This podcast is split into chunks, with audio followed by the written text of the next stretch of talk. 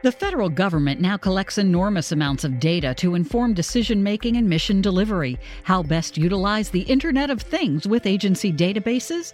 That is the topic of our discussion today. Welcome to The Digital Revolution Workforce Impact, sponsored by Jacobs. Here's today's moderator, Tom Temin. Welcome and thanks for joining us. Our guests today are Michael Hogan, Standards Liaison in the Information Technology Laboratory at the National Institute of Standards and Technology. Dean Souleles is Chief Technology Advisor to the Principal Deputy Director of National Intelligence in the Office of the Director of National Intelligence. Dr. Karma Sawyer is Program Manager for Emerging Technologies in the Building Technologies Office at the Energy Department. Douglas Terrier is Acting Chief Technologist at NASA. And Larry Tellman is Vice President of Innovation at Jacobs Aerospace, Technology, Environment, and Nuclear. Great to have you all. Really great crowd we have here today. And we're going to be talking about the Internet of Things, digital strategies for agencies, and really these affect network architectures, cloud, mobility. But we're also going to talk about the human aspect of it, the training, cultural aspects, so that agencies are equipped to deal with these types of technologies. And we'll get to that later in the discussion. But why don't we start with Douglas at NASA? Give us a sense of, you know, I don't know where you begin with NASA, but give us a sense of the digital strategy and how you plan to use, which even for NASA, the, the amounts of data coming in are ever growing because of the higher resolution of everything you launch. Yeah, it's great to be with you this morning. Um, so first of all, we're, as you know, been at this business of space exploration for over 60 years. And when we look at the challenge ahead of us in the coming decades, we are going to be employing all the digital te- transformational technologies that we can to enable us to overcome those challenges. Uh, one of which, of course, is the Internet of Things. And um, we have strategies to deploy that across our enterprise and all of our operations terrestrially. But maybe something that's a little unusual relative to some of my colleagues is that we have essentially an internet in space where we're operating all of the nodes on various planets and on our various space assets. And we currently have that internet up and operational and growing. And um, we consider that as an opportunity to deploy sort of an Internet of Things in space as we look at automating and um, optimizing the control and, and operation of those assets as well. It's too bad we just can't overcome the speed of light. Then things would really be That's great. right. But I wanted to ask you too. Does this also apply to some of the more mundane assembly and test operations and so forth that happen right here on Earth?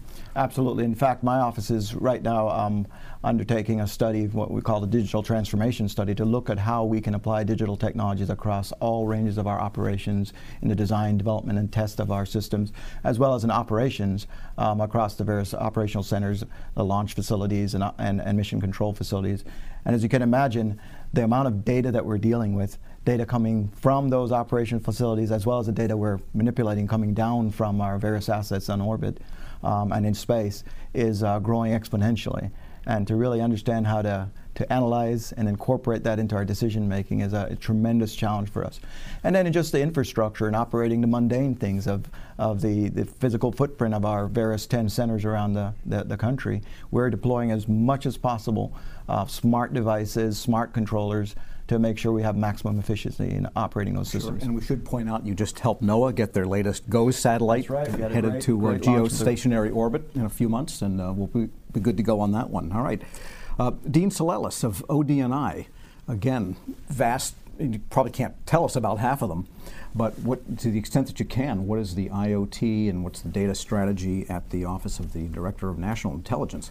Sure. Thank, thank you for uh, for having me today. Um, so, in the intelligence community, we always start and we end with mission, right? So, the mission of the intelligence community is to make uh, this vast amount of data in the world understandable and to provide actionable insight on foreign intelligence threats to our national leaders, right? So, in a world with potentially a trillion internet connected devices, in a world where um, already we've seen attacks from things like the Mirai botnet last year, which turned our webcams and security cameras against us. Um, uh, the foreign threat is real, right? And the foreign adversary is listening. And I like to say that when your internet connected light bulb can listen to your conversation, you have a problem, right? So that's kind of the, the that's kind of the plate that the uh, intelligence community has served uh, on, on top of it. And so this expo- exponential growth in data means we've got to have new ways of looking at the data. We cannot hire ourselves out of this problem. Uh, Director NGA recently said that by 2031, you know, he, he'd need some millions of analysts to look at the overhead imagery of, the world. And so that's just the, that's just the data we intentionally connect, collect. If you think about the the vast amount of open source information that's just being generated by the world, and our collective ability to understand it is challenged. So we need to have new, da new data strategies. Now, the, the intelligence community has for a number of years been investing in cloud technology. Um, um, we had a program that um, um many people have heard of, the uh, Information Technology Enterprise, the ICITE or ICITE. Mm -hmm. that was about investing in cloud technology and big data analytics, uh, investing in STEM and our workforce. So you got to look at kind of across all of those um, uh, planks to kind of figure out where the strategy is going. So we have a all of community strategy for um, you know digital innovation and embracing the digital world. Okay, we'll have to get into some of the details of how you even encompass all this data from a physical storage standpoint, because that does affect the ability to use it. Let's move on to the Energy Department. Dr. Karma Sawyer, uh, you're in the buildings area which is a huge IoT and big data field really now. Uh, yeah, that's absolutely uh, 100% true. And so I, I really want to thank you for inviting me today. This is a great opportunity to talk about the Internet of Things as it relates to buildings and building energy efficiency. So um, I think it's important to really try to understand the, the scale of this issue when you start thinking about data. So every hour, more than 200,000 new devices get connected to the internet globally. Um, and the US market for that is the biggest by a factor of four. It's increasing by 20% annually or more. An awful lot of those connected devices, those new connected devices, are in buildings. So in the energy department, we're not trying to get our arms around every one of those connected devices. We're not necessarily that concerned about a internet connected doorbell. It doesn't have that big of an impact on energy. We're doing research to understand energy opportunities related to these internet connected devices. How do they enable consumers and buildings to provide services to the electric grid? Um, how do they allow us to reduce uh, peak demand at times of stress for the electricity grid so that we have a more reliable energy infrastructure? Um, what are the energy and the cost savings that are available because of these internet connected devices? How do they impact end users? How do they impact the larger electric system? And how do they benefit our country? So when you think about this, this data problem, it really becomes a challenge of scale. So we already hear with our partners in the private sector and federal agencies that have so many buildings that the sheer volume of data makes it not manageable. So as we start thinking about new sensors, collecting more data. Your reference to light bulbs was fantastic. We have a very active space called connected lighting. We have a new connected lighting lab in Pacific Northwest National Labs. Lights aren't just light bulbs anymore, they're sensors. They're things that communicate to building energy management systems. Those then communicate to the electricity grid. And so it becomes a ton of data collected by, again, 200,000 new devices every hour globally. So we have to think about research opportunities to aggregate that data in a meaningful way.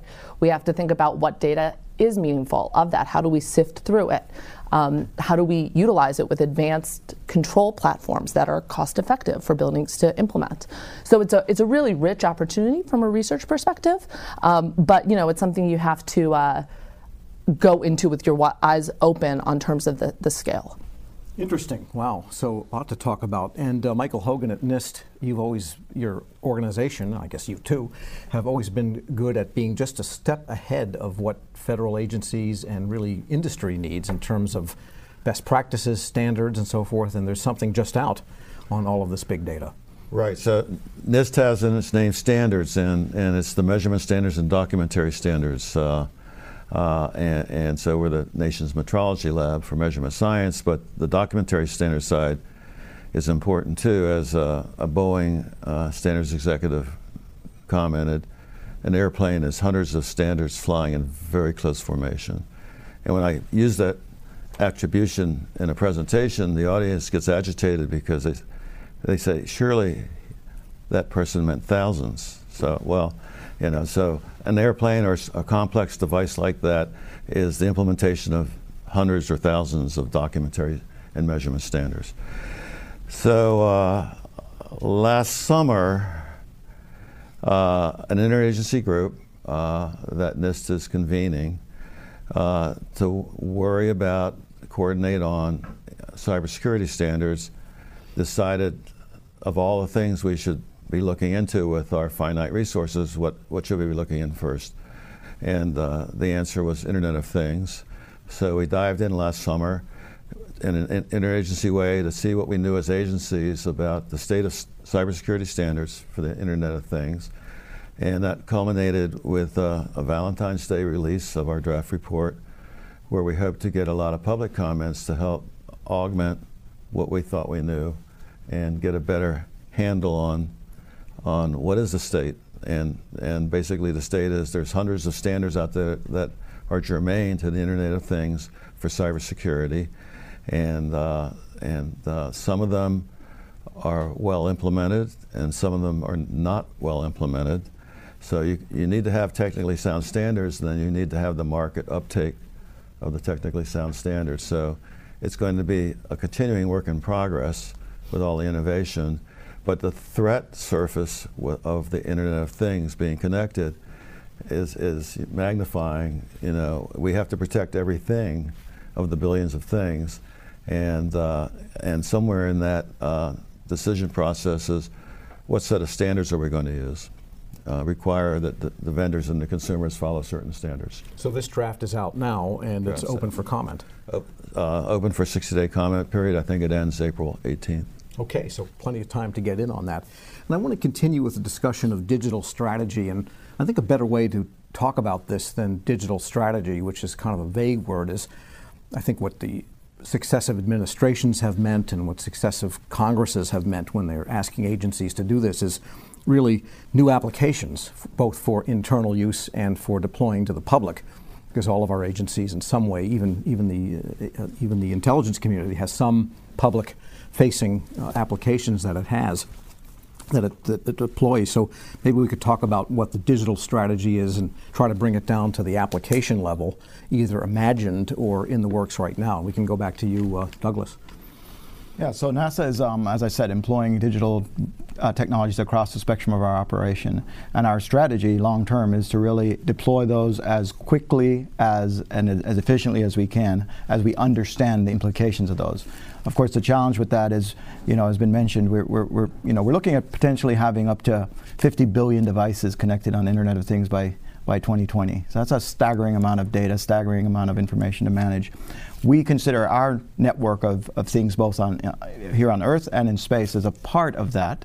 And in order to have that connectivity, so we can make that data, first of all, translate what is an enormous amount of data into information and then into sort of decision aids is a, itself a challenge that we're working through. We're using a lot of artificial and intelligence uh, techniques and so on, data mining, et cetera and then to make that available to the public through the various devices that are connected um, in the public sphere. And we've got to understand all of the um, security implications of that, the vulnerabilities of that, because after all, uh, I think that's the number one challenge is um, ensuring that we have integrity and, and safety of operations in our case, while having maximum access in that Internet of Things. Um, uh, kind of the end state you could imagine is where we've got a rover on Mars and um, you know uh, the public could have access to that data as it's, it's coming off and have the ability to interact with that device. You can imagine students being able to drive a rover on the moon uh, using their iPhones, for example, as, as they would interact with other things on their internet um, so com. interact with a virtual version and not really touch the actual one. So we've got to understand what that interface is. The ideal would be to be able to have a, a, you know some kind of buffer between those, right? So we have a strong firewall between what is the public facing, which we kind of do on our internet today, is how we manage a lot of that the data that we do provide to the public. But to have that same interface with our, our devices that are connected. Okay, and uh, Dean, you said you can't hire your way out, you know, of all of the possible uses of this data because it's so vast. So that again gets to how can you augment people's work with applications? What are some of the things you're thinking of under that digital strategy umbrella? Oh yeah, it's really it's really broad. Um, and again, if you get back to where we start with the mission of the of the intelligence community, trying to understand the world, you can imagine that every technology that is used in the private sector has some analog in the in in the intelligence community. We need identity. We need to understand who the identities of people uh, traversing our systems are, both their digital identities and their actual identities. We need to know who the people are that are uh, trying to practice foreign influence uh, uh campaigns against us or who are taking cyber attacks. We need to understand their methods and how they operate. Um, and there are consequences across all the big IC missions, including the cyber mission, which you know is kind of obvious, right? Because cyber and um, the vast amounts of cyber data that is produced is a key component of this conversation, but also things like who are the actors and agents working on weapons of mass destruction across the world? Um, how are the terrorists using these technologies to um, um in a in a way that threatens us, right? And how do we counter those things? Uh, counterintelligence, foreign denial and deception and influence campaigns, and transnational organized crime. So no small plate of potential applications for these technologies broadly across the across the intelligence community. Okay, and before we get to the break, we'll go to Dr. Karma Sawyer. Uh, what can you see this Internet of Things data producing in terms of applications that could help, say, a federal real estate manager? Yeah, I, th- this is a, a, great question. So when we started looking into this space, uh, the first thing we did was really try to understand the energy impact for these type of new technologies, these suite of technologies, and building controls was where we started. So we undertook a study last year in partnership with Pacific Northwest National Lab to really get some numbers behind this. And what we found was um, there is the potential to eliminate 30% of energy consumption from commercial buildings just by deploying existing sensors and controls technologies in buildings. This is both from basic technologies and kind of the more um, advanced ones that are on the market. This includes reducing peak load at times of stress by 10 to 20 percent, and it equates to 4 to 5 percent of national energy savings just from technologies that are not currently implemented in only commercial buildings. That doesn't even touch our homes, only commercial buildings.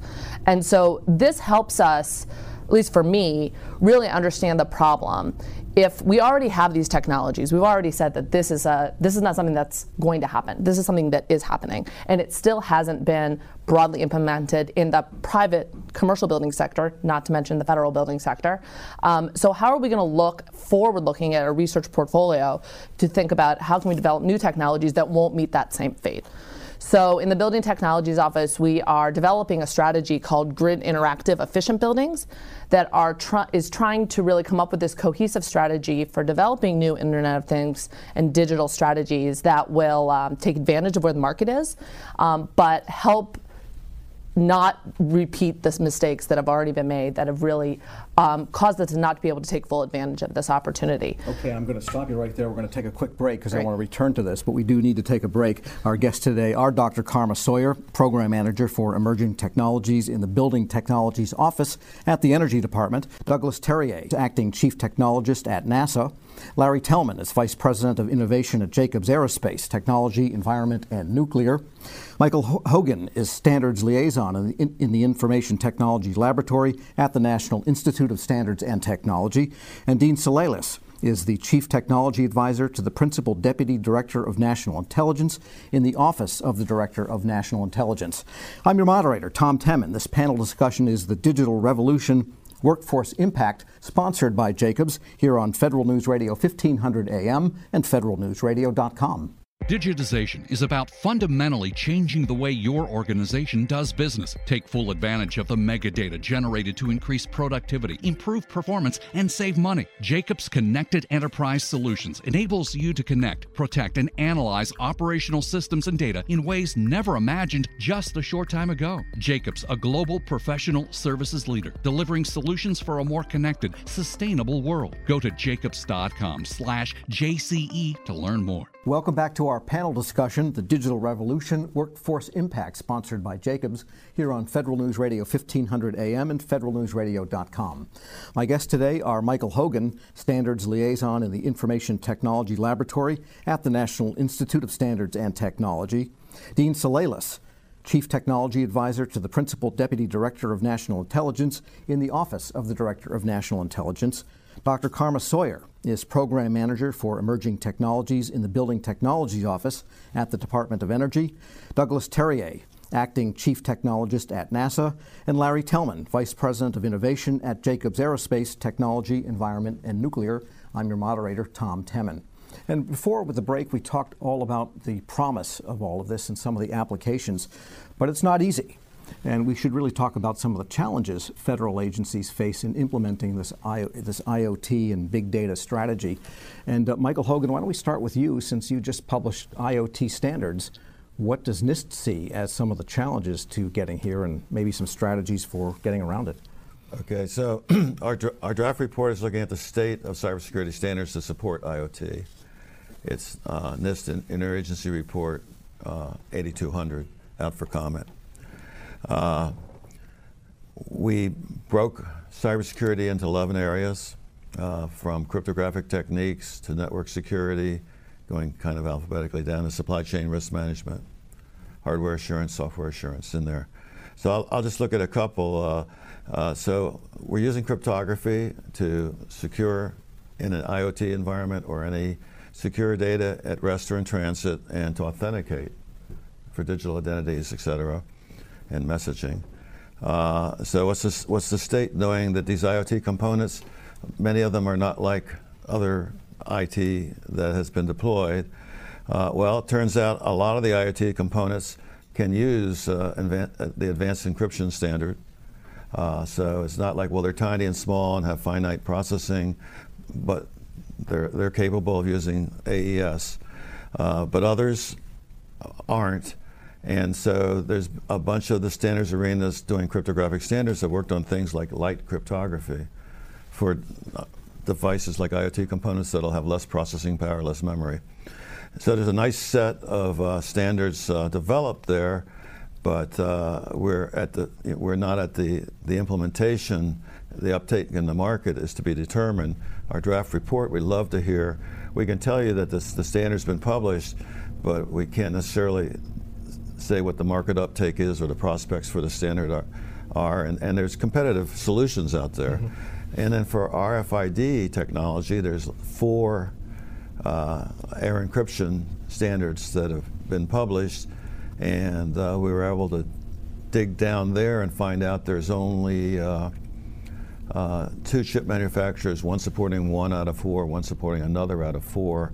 So it's really nascent that there's an implementation to the standards that the industry has written. And then, uh, so we have, it looks like we have the standards literally on paper, uh, documentary standards done, but the, the, the uh, which ones are going to be used and, and how fast the uptake uh, remains to be determined. And then our thesis for network security is we got a lot of fine networking technologies out there that have been documented in standards and they have security in those those interworking protocols. But it seems like there's a lot of attributes to uh, IoT uh, deployment where it's not like your classic networks. So there, there's going to be a lot of devices added. It's not sure who the owner of the, the, the system is. An IoT system can be a, a system of IoT systems. Uh, so with all the things that, that are on top of what you had to worry about in network security, it looks like maybe everything needs to go back and be revisited, whatever the Internet Engineering Task Force has done, whatever IEEE has done, uh, in other places, maybe it's time to go back and, and, and look at sure. the, the, the, how the, the new use cases would impact the security features. All right, so lots of standards, evolving standards, and of course the cybersecurity challenge. Dean? Yeah, what, what Michael just described is really important, right? Because this is a lot like the beginning of the internet, um, where there was a rush to provide capabilities with not a lot of thought to security and assurance, right? And these devices are coming online very, very quickly. Um, uh, and so the role of NIST in kind of establishing standards, and then the role of industry in adopting those standards and making them safe is, re- is, is really, really, really critical, right? So when I think about um, the challenges of facing this for the for the intelligence community, again, the intelligence community, while some of what we do is in the dark, the problems that we have are the same as, as everyone has. Big data, IoT, AI, machine learning, these all require major investments in digital foundation, right? If you're going to actually tackle these problems, it's a standard hierarchy of needs. You know, the, the food and water uh, for sustenance is the digital foundation. We got to have high performance computing. We've got to have um, we've got to have uh, you know the GPUs that are used for artificial intelligence. We've got to have the big data centers in order to store the data, and we got to have the people with the skills, right? The STEM skills. And right now, when um, the internet natives, when the Googles and the Microsofts and the Amazons of the world are paying big, big, big um, salaries to you know newly minted uh, uh, PhDs in artificial intelligence, machine learning, and data science, Government has a hard time competing with that. We have mission, right? We have the mission that we provide as a, as a big competition, but we've got to invest in that in that infrastructure. We've got to have uh, cloud computing and big data infrastructures. We've got to have the capability to do advanced analytics.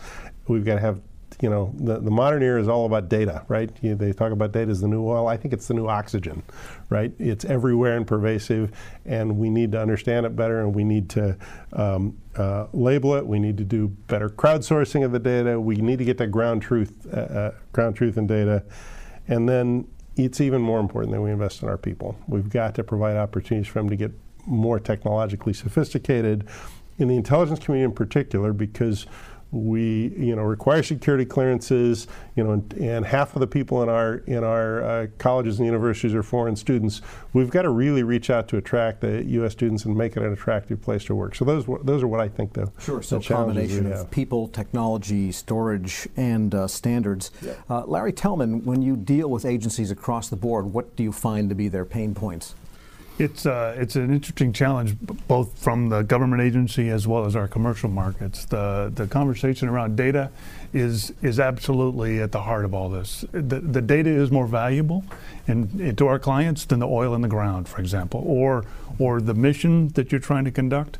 You can't do it without the data. And the fundamental challenge that we've been facing uh, for in the whole digital age is how do we take data and turn it into information, and that is really driven by the client's problem sets that you all have that are somewhat unique, uh, but there, there, are some common elements around cybersecurity um, and just the volume of data. The opportunities for us to provide those solutions um, really gets back to understanding the problem sets that you're dealing with. If it's a building and the energy around the consumption of a building, what better than the architects and the engineers that designed a building to help put those sensors and devices in there. When you're talking the intelligence community, what better challenge uh, uh, individuals to find those nuggets in that buried data than Intel analysts themselves? And combining our uh, expertise in the domains that you all represent and in the technology is where we find the answers to most of those those challenges. And you're absolutely right. Today's uh, difficulty in hiring people um, isn't going to get any easier for for agencies and for any organization. It, it's really going to get down to can you change fast enough to operationalize the data and the technology that's available today? And right now we're not. Um, we can't continue to organize ourselves into traditional time waterfall schedule, for example. We're going to have to evolve into an agile environment where we can try things, we can experiment, we can fail, and learn, and move on, where the consequences um, allow for that. And clearly, in, in man rated missions to space and some of our uh, critical infrastructure, nuclear and, and uh, chemicals, the consequences of failure are so great you really have to be careful.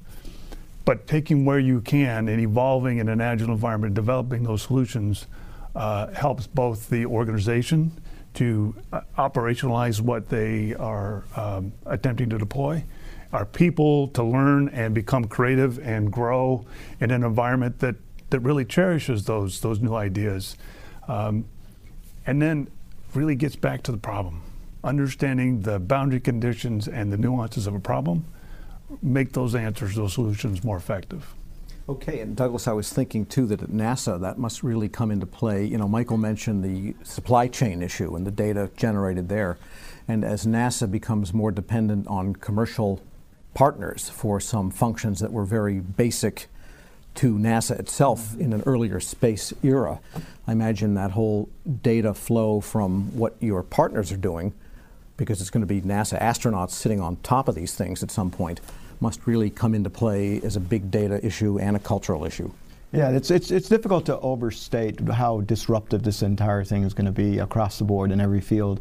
And certainly, uh, as you mentioned, with our operations now um, expanding from what typically was a very government, uh, maybe more, more government controlled to now involving international. Of course, there was 15 international partners today in International Space Station. We anticipate expanding that in the coming years, as well as our commercial partners that are are coming on board with capability.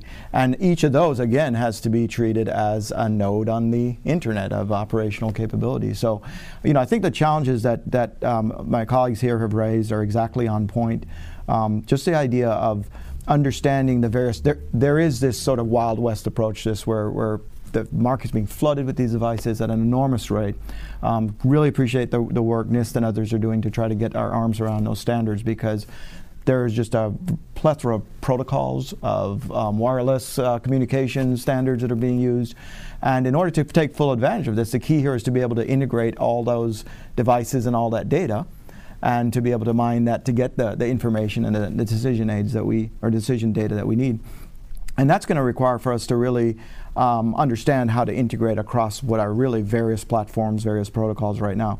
We're doing inside NASA, what we're doing to get our arms around that is we've set up a Internet of Things lab where in a controlled environment, we can kind of try out some of these techniques to both monitor the, the wireless comm among these various tech, uh, devices so we can understand um, you know, what works in our environment and how to better interface these, and we can understand the vulnerabilities without first before it's deployed into the wider system. So we're trying to do that in a controlled environment and then adapt that um, across. And that goes for understanding what our vendors are using and our commercial partners and so on. And so we're truly trying to experiment with that in a controlled environment before we fully integrate it into the, the full operational picture. But um, I think the, the opportunity uh, the challenge is certainly pretty steep, but the opportunity is just overwhelming. If I could give one example, one of the things that it's pretty obvious when we say, um, you know, we can make uh, physical um, heating and cooling and operating of, of, test stands in our case and so on make work more efficiently. Um, of course, there's the challenge of different kinds of jobs, different kind of skills are going to be needed to uh, to really, uh, you know, take advantage of that environment. And um, I think Dean said it, you know, really getting our pipeline vectored around those kind of skill sets is one of the big things that sure. that's really in front of us. And that relates to what Dr. Sawyer was saying before the break. You have a whole new paradigm, if you will, pardon the expression, of how buildings operate and the savings available. So is it a uh, I mean, there's a cultural issue here. Who owns and operates the building? Is it the facilities department? Is it the is it the uh, IT department, or someone far away that's got 25 buildings at their console that they can control on their iPad? Yeah, I mean, you really hit the nail on the head, and I have to agree wholeheartedly with what the rest of the panel has said so far. Um, this is both a technical challenge. I mean, all, all, the things that Dean highlighted on the foundational technical needs um, in the intelligence industry sound a lot like the ones I would identify for buildings, and, and they're not the ones that traditional building scientists and building engineers would have in their skill set. We're looking here at um, control systems that are um, integrated with enter- enterprise IT systems now. And that makes compelling economic sense for you go out and talk to building owners. It makes it easier to get a building energy management system when it's tied into the rest of the enterprise system, but that leads to security issues. Um, and so these are hard things to get your arms around, and they're not things that our people necessarily are skilled in. So when I look at the, the really foundational technical challenges we're looking at, they start looking at like sensors and controls. How do we develop fundamentally new building technologies that would have variable speed drives so you would provide different capabilities to the grid? Um, those really require um, us to take a step back, look at our STEM education structure for engineers, mechanical engineers, those type of, um, of skill sets, and think about okay, how do we build on the technology, you know, the technical skills we'll, we still need. You know, you still have to understand thermodynamics and heat transfer and all of those things, but you have to lay on top of it this very complicated control theory and modeling capabilities that allows you to take advantage of the interconnectedness that is, as we said already, kind of, it's here. All right, good place to take a break on. Lots more to go, though. Our guests today are Douglas Terrier, acting chief technologist at NASA. Uh, Larry Tellman is Vice President of Innovation at Jacobs Aerospace, Technology, Environment, and Nuclear. Michael Hogan is Standards Liaison in the Information Technology Laboratory at the National Institute of Standards and Technology. Dean Souleles is Chief Technology Advisor to the Principal Deputy Director of National Intelligence in the Office of the Director of National Intelligence. And Dr. Karma Sawyer is Program Manager for Emerging Technologies in the Building Technologies Office at the Energy Department. I'm your moderator, Tom Temin. This panel discussion is the Digital Revolution Workforce Impact, sponsored by Jacobs here on federalnewsradio.com and Federal News Radio 1500 AM. Digitization is about fundamentally changing the way your organization does business. Take full advantage of the mega data generated to increase productivity, improve performance, and save money. Jacobs Connected Enterprise Solutions enables you to connect, protect, and analyze operational systems and data in ways never imagined just a short time ago. Jacobs, a global professional services leader, delivering solutions for a more connected, sustainable world. Go to jacobs.com slash JCE to learn more. Welcome back to our panel discussion, the Digital Revolution Workforce Impact, sponsored by Jacobs here on Federal News Radio 1500 AM and federalnewsradio.com. My guests today are Michael Hogan, Standards Liaison in the Information Technology Laboratory at the National Institute of Standards and Technology. Dean Souleles is the Chief Technology Advisor to the Principal Deputy Director of National Intelligence in the Office of the Director of National Intelligence. Dr. Karma Sawyer is Program Manager for Emerging Technologies in the Building Technologies Office at the Energy Department. And Douglas Terrier is Acting Chief Technologist at NASA. And Larry Tellman, Vice President of Innovation at Jacobs Aerospace, Technology, Environment, and Nuclear. I'm your moderator, Tom Temin. And Mr. Tellman, I want to start with you for this as we begin here, because we want to get into the human capital side of this and the cultural side of this that affects agencies. And again, as you look across the landscape of federal agencies and even commercial customers, what is their challenge in terms of the right people that can take this critically important issue? Because this is not just a data and IT department issue, it's really a an agency issue, if you It- will. It's, it's the entire workforce. I mean, if you break it down into the to the development and deployment of the technology, that takes a, a skill set, um, and then how to use the data. How do I change the way I'm doing my business today to take advantage of the information that's available? And it, they are fundamentally two different parts of the organization, or generally two different parts of the organization. But it really gets back to, to change management. How am I going to implement change in my business, in my, in my organization, in a way that will be effective? It's, it's, the data's there, the information is there. How can I operationalize it? And some of the fundamentals of, of change, um, some statistics that McKinsey reports that uh, 30% of change initiatives succeed, 70% fail, and it all gets back to the culture of the organization. So, organizationally, are they prepared for the change? We in our homes today, we use the, the Internet of Things and the digital revolution. It's on our phones, it's in our homes, it's, it's in our cars, it's everywhere. But we haven't translated that necessarily into the work environment as pervasive as it is in our homes. Part of that is, as I mentioned earlier, culturally, organizationally, we're not suited for that agile adoption of technology yet. We're getting there. So the workforce change management is fundamental to being successful in in operationalizing all this capability.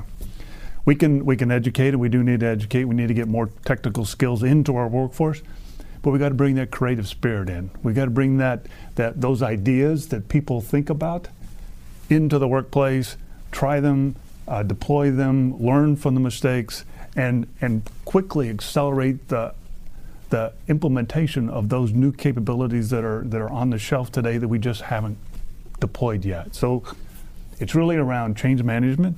It's around having a workforce that's uh, empowered. It's ins- inspirational leadership to to find those people and and accelerate their their deployment of great ideas, and and take advantage of all the technology that's available today, that's frankly still untapped. Okay, and Dean, you came from the private sector into the ODNI, and do you find there's really that much of a fundamental difference in workforces and culture and ability to adapt uh, in the two sides, or is it more the technology? people are the same everywhere, right? Private sector, public sector. The public sector challenges, right, are competing with the private sector. We are all operating in the same global economy. So when the intelligence community is trying to hire computer scientists, we are competing with Microsoft and Google and Amazon and a thousand dot-com startups and Baidu and Tencent in China. So we're competing for the same global workforce, They all go to the same universities, they get the same training, they have access to the same open source tools. So, and we're working under the paradigm of the government, right? So we've got, you know, a salary structure that's different. We've got an incentive structure that's different. The advantage we have, particularly in the intelligence community, is mission. I can't think of a better mission than, you, you know, than keeping America safe, right, from from um, from uh, various kinds of, of foreign threats. So, what are we doing in the intelligence community to try and kind of um, get at this problem? Number one, a few years ago, there was no uh, career track for data science. We didn't have, you, you couldn't identify a person who was a data scientist. So, so all our agencies today have data science career tracks. In fact, we have chief data officers at all of our agencies today, when just a few years ago there were none. Um, we have training programs that are focused on improving the overall digital IQ of our entire workforce. So, mm-hmm. uh, at the National Geospatial Intelligence Agency, um, anyone can now take a Python class and learn the basics of Python programming. And all of that just helps improve the overall IQ of the workforce in the whole digital area. We partner with universities. Um, uh, we fund advanced degrees in information technology. Uh, we partner with industry using internships and externships, and we tap the resources of our national laboratories. So we're trying to get at the workforce um, issues from a whole bunch of different uh, a whole bunch of different aspects. And you know, we have to grow it internally. We know we're not going to completely hire our way out of it. We have to make it a more attractive place to work. We have to make it easier to work for the government. And those are those are the things we're doing. Douglas. So yeah, I mean at NASA I mentioned we're doing a, a digital transformation study right now as a strategy to deploy across the, the enterprise, and we are partnered with the Office of Human Capital and our workforce development folks for the very reasons that the panelists have said. So I think one of the things important to, to bring out, though, is that this is not a single time event transformation because as these technologies exponentially uh, grow around us, we'll see the workforce changing perhaps every 10 years at least, and maybe more often as time goes on. So it's a continuous process of trying to retrain and re-educate, and, and we're working very close with our university pipeline, STEM pipelines, to make sure we're feeding that information back to them in terms of how they prepare students for what is going to be a very dynamic and agile environment that they're entering. Um, and it's it's not obviously we need to have the right capabilities in house to be able to take advantage of the digital uh, capabilities available to us. But it's it's also something that cascades out to, to every aspect of society. So just to give one quick example, um, you know, obviously we've got um, many different devices, uh, you know, communicating across the across the spectrum of, of uh, life right now. One of the things we're doing at NASA is working with the FAA on automating the national airspace system.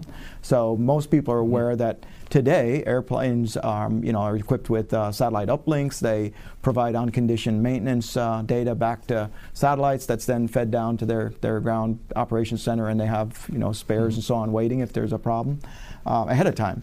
Um, that's an automation. That's uh, automating a, a, process that used to be handled by you know very traditional maintenance operations and so on.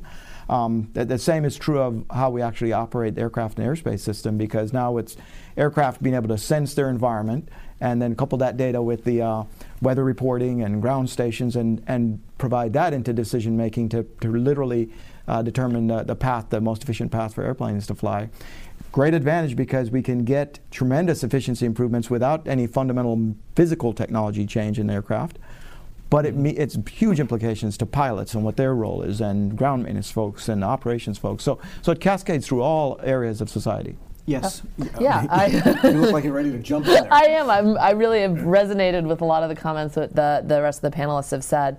Um, this space in particular, um, Internet of Things, has it's been interesting to watch the staff within the Department of Energy, um, the Building Technologies Office, think about their mission and the strategy that we take to um, approaching that mission in this new internet connected world because like you said uh, douglas it, it, cascades. So for many years the, the staff in the building technologies office has been thinking about saving energy reducing the total um, impact for our buildings and our larger energy system. Um, but now with all the all of this connectedness not only does it require them to have more different computer science type skills um, but they have to think about whether that's really a holistic representation of our mission anymore. Now it's not just about saving energy, it's about making buildings more flexible so that they can have a more interactive role with the larger energy system. So, you know, you have to take a step back and think a lot more. We are a mission driven workforce. Um, the people I go to work with every day are, uh, are they're eager, they're chomping at the bit to, to do their work. Um, and it's changed. It's changed because of the market and because of all these cascading effects. And so I think we, um, that's fantastic, I think, and I've watched them all really grow into it. But I think we need to acknowledge that because of the unique role the public sector has um, in being mission driven, um, it means you have to look at these things, I think, a little bit differently. And Michael, when you get comments in, I mean, who comments on NIST documents? Because that's probably a clue as to where the interest is in all of this. Well, uh, we hope to get comments from uh, industry associations, standards developing organizations, like why why did, why didn't you put our standard in here? Uh, and uh, and so the, the the U.S. standard system is uh, different from many other countries. We're bottom up. We're laissez-faire. We're cowboys and Indians. It's private. Most of the uh, standards developers are uh, private sector organizations. It's not top-down government. And so uh, we as agencies worked on this report, and we, we, we, we feel that we're the junior partner in getting these standards done with the private sector. So the private sector, we need to hear from them in all their manifestations. Uh, the last report we did uh, we, we heard from a lot of uh, standards developers and, and, industry associations, and you could see some multinational companies got the same comments in every venue. And that's good. They're energized, they're interested, they want to get things clarified. So I think that's good. With respect to the workforce, these are technical standards dealing with technical issues. There's one area that we do is called information security management systems, which is in the, in the federal government is FISMA but there's like the ISO 27000 series for that. Mm-hmm. And, uh, and so that has a lot of security controls for this, that, and the other, but it also includes the people that are in your workforce have to be trained so they don't, you have done everything right except somebody gives up their password inadvertently. Okay, so, so these standards can address having a more savvy workforce. We're going to have trouble having more savvy small and medium enterprises because they don't have IT departments. And we're going to have trouble having savvy citizens. So just like you uh, learn how to manage your credit card, you're going to have to learn how to manage your IT for security. So the standards are not a panacea for everything, but but they are a necessity for, sure. for large organizations to be secure. And Larry, you mentioned change management and the failure of too many of the change uh, uh, efforts that start in organizations, also creative spirit. Where does this start in an agency? When you're dealing with an agency, who's got to make sure this all happens? It's maybe not the CIO necessarily. It, uh, while there is a blurring between the CIO and your chief technology officer and the chief data scientist, it really it, uh, it starts at the top where's the vision that the organization or the agency is headed, setting the, the expectations of the, of the organization, and the culture really that's reinforcing the kinds of behavior and the, and the, um, the generation of new ideas and the risk taking kind of culture. It starts at the top. And uh, it, it creates an opportunity for people to come to work and be excited, as, as you mentioned. They, they want to be part of the mission. That vision is set by the leadership. Dean? Yeah, that's exactly right. So in the in the IC, uh, DNI Coats, uh, Principal Deputy Director Gordon, have kind of set the stage for this whole area of, of, big data, Internet of Things, AI, and machine learning as one of the priorities for the community. And having that kind of executive leadership at the executive committees and the deputies committees of the agencies is really, really critical to getting the kind of change you want. But for government in general, we got to do better um, in a whole bunch of ways. We got to work on acquisition reform so that we make it easier for the private sector to do business with us because a lot of what we do we contract out right and we make it hard for the private sector to work with us we got to have better data policies um, uh, you know, even within the intelligence community, a big focus of what we do is, is focused on civil liberties and privacy. And understanding that in the Internet of Things is critical. We, we've got to engage the security and counterintelligence community broadly. We've got uh, to really work these workforce talent areas that I talked about before. We got to work the cultural issues.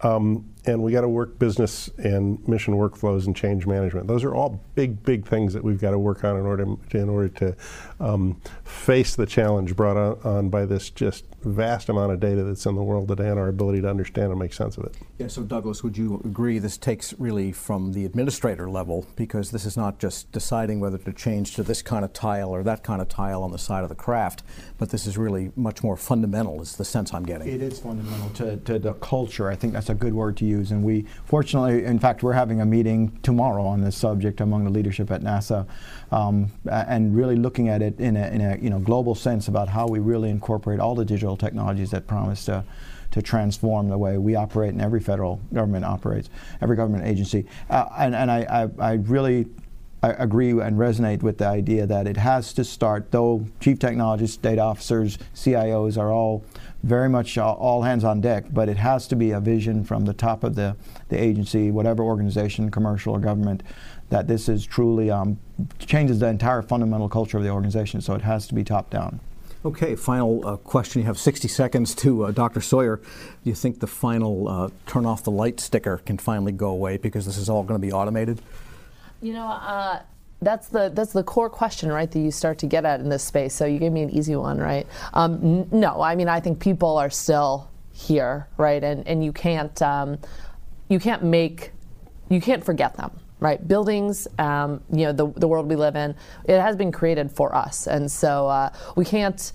We have to understand how building how the individuals in buildings interact with all of these new systems. So the sticker, maybe it will evolve to a new app or a notification on your phone or something I've never thought of, but uh, we cannot, um, we can't create these things without human beings, otherwise they will not be utilized to their full potential. All right, good place to conclude the discussion. Excellent discussion. I want to thank today's guests. Michael Hogan is Standards Liaison in the Information Technology Laboratory at the National Institute of Standards and Technology.